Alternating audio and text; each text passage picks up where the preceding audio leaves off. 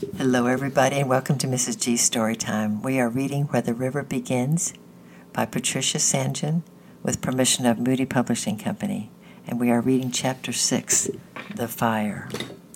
He awoke in the night to a confused noise of Daddy shouting and Mum crying, but he fell asleep almost immediately and wondered in the morning if it had all been a dream.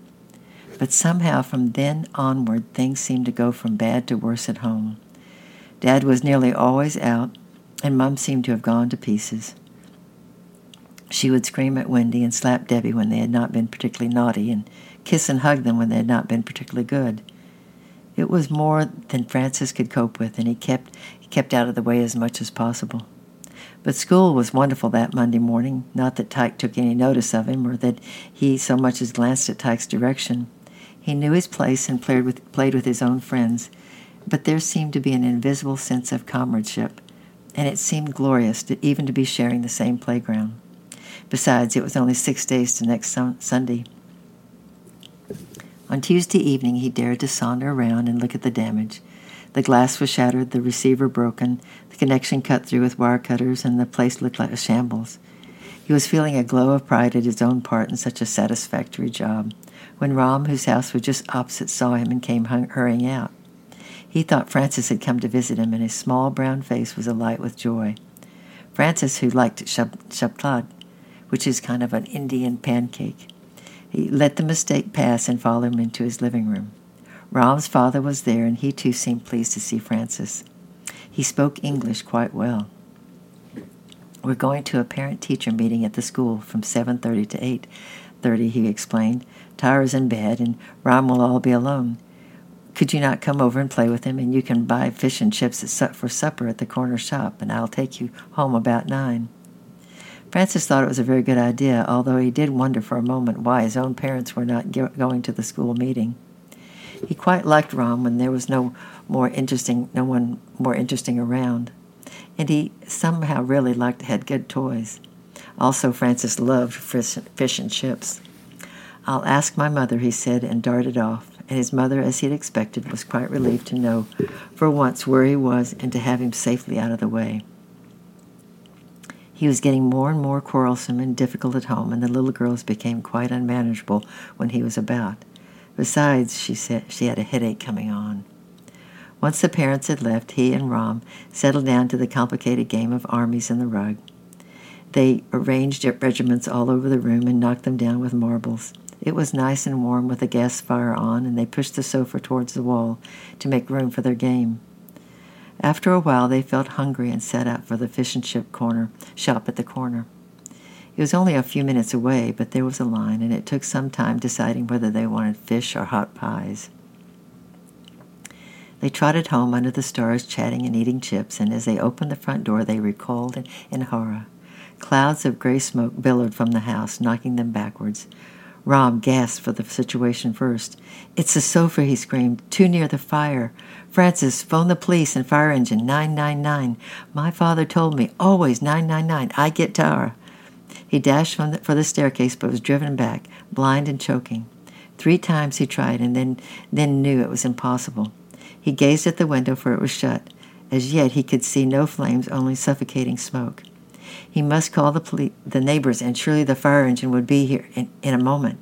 He looked around wildly and realized that the telephone booth was wrecked and the city as yet had done nothing about it. Francis, too, had remembered as he turned, and the thought had struck him like lightning. This, so this is the price of wrecking a phone booth. Little Tara's life, perhaps. He had been so proud of his part in it, but it was only a passing thought for there was no time to lose. He banged on the door of the nearest house, but the occupants were out. He knocked at the next, and they had no telephone, although they ran out to help.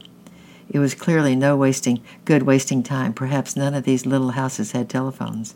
He had better run home. His mother would know what to do. Never before he'd run so fast. Last time he, he had run, Tyke had been watching him. But now it was little Tara's life at stake. He ran into that glorious street light, for the glory had departed. He arranged, arrived home completely out of breath, but his mother smelled the smoke at once and rushed to the telephone as he gasped out a few words. Fire engine and ambulance, 75 Draper Street, she shouted.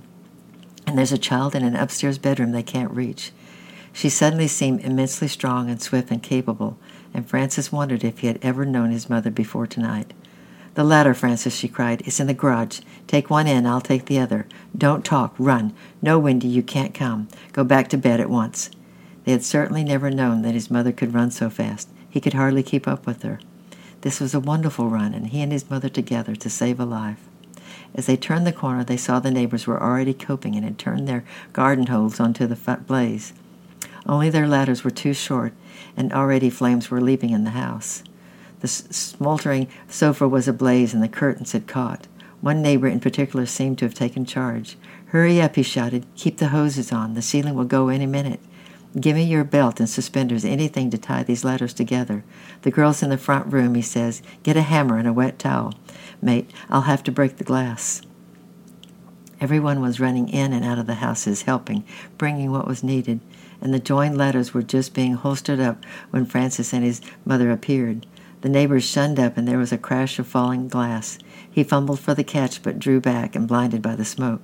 I can't see the bed, he shouted. Where is it? I show you, shrieked Rom. He clambered up the ladder like a monkey and pitched himself through the window after the man. Holding his breath and with his eyes shut, he guided him to the bed where Tara lay, huddled under the bedclothes, limp and helpless. The man picked him up and slung her over his shoulder. Now the window was open and the smoke was, was less dense. Get her into the fresh air first, gasped the man, clambering out. Now come on, son, keep it up. You can take a breath now. They all seemed to slide down the ladder together and collapse on the ground.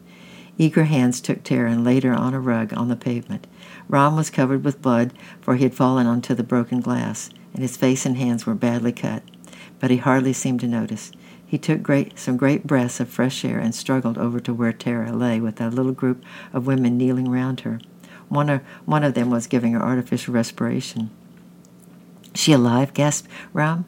I don't know, dear Francis's mother, putting his arm around around the sooty, bloody, bloody little figure. I think so. I hope so.